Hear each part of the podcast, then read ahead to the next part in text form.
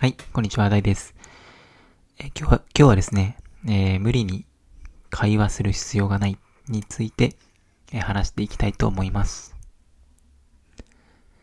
まあ、えー、僕はあんまり会話のキャッチボールが得意ではなく、まあ人と話すのもあんま得意じゃないですね。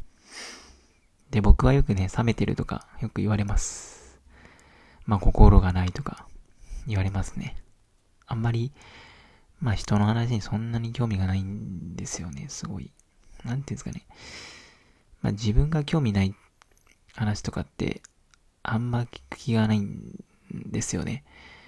で、で、自分でその話をなんかもう、あ、そうなんですかみたいな感じで、まあ遮断しちゃいますね。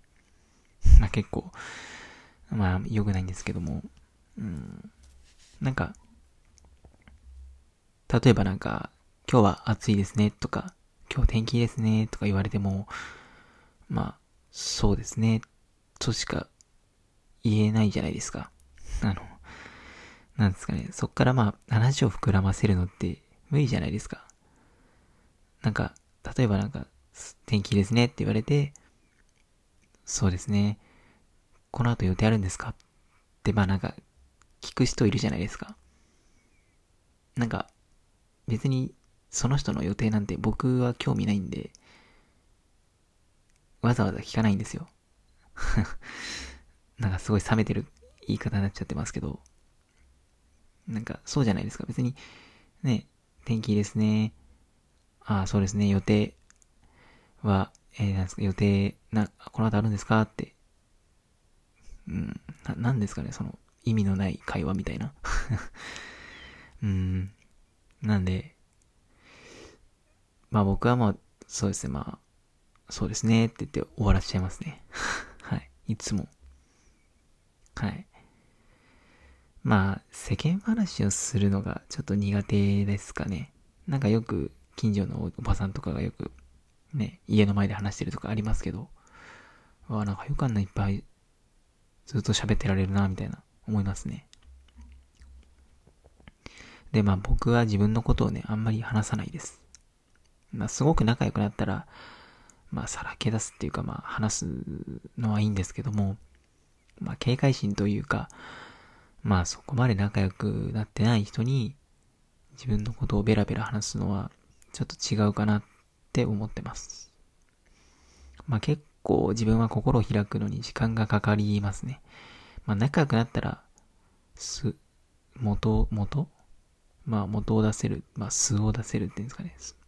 自分を出せるんですけども、まあ、結構あの、ぐいぐい来られる、来る人は苦手なんですよね。結構引いちゃいますね、僕は。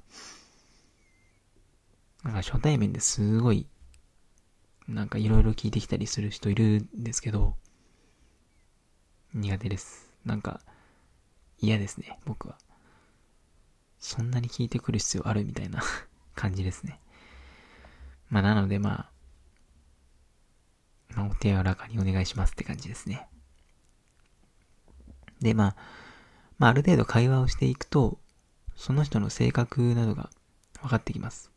まあ、この人とは気が合うなとか、この人とは気が合わないなと、まあ、選別することができます。まあ、選別できたら、関わり方を決めればいいんですよ。その人とね。気が合う人とは仲良くすればいいし、苦手な人とは距離を空け、まあ最低限の関わりだけにすればいいんですよね。まあそうすればね、まあストレスは軽減されます。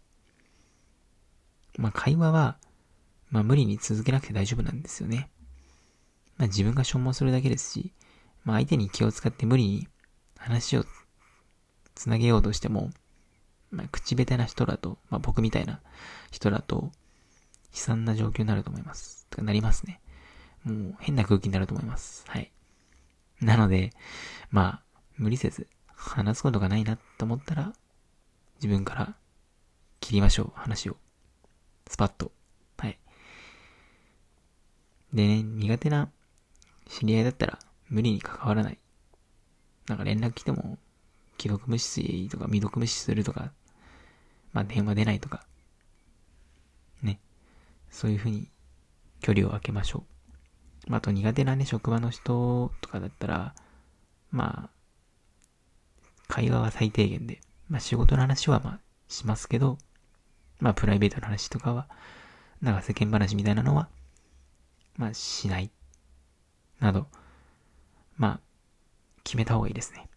本当に。まあ苦手な人と関わると消耗するし、時間の無駄なので、まあある程度、その、線引きをしとくといいです。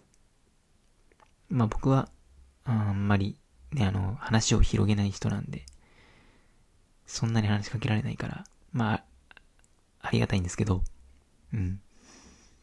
まあ、そういう線引きはすごい大事だと思います。はい。ということで今日はこの辺で終わりにしたいと思います。それでは次回の放送もお楽しみに。それでは、さよなら。バイバイ。